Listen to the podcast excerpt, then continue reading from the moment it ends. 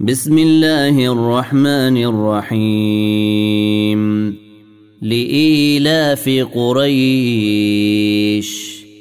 إيلافهم رحلة الشتاء والصيف.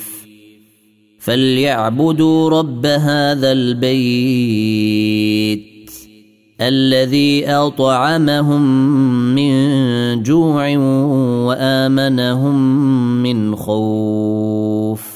أرأيت الذي يكذب بالدين؟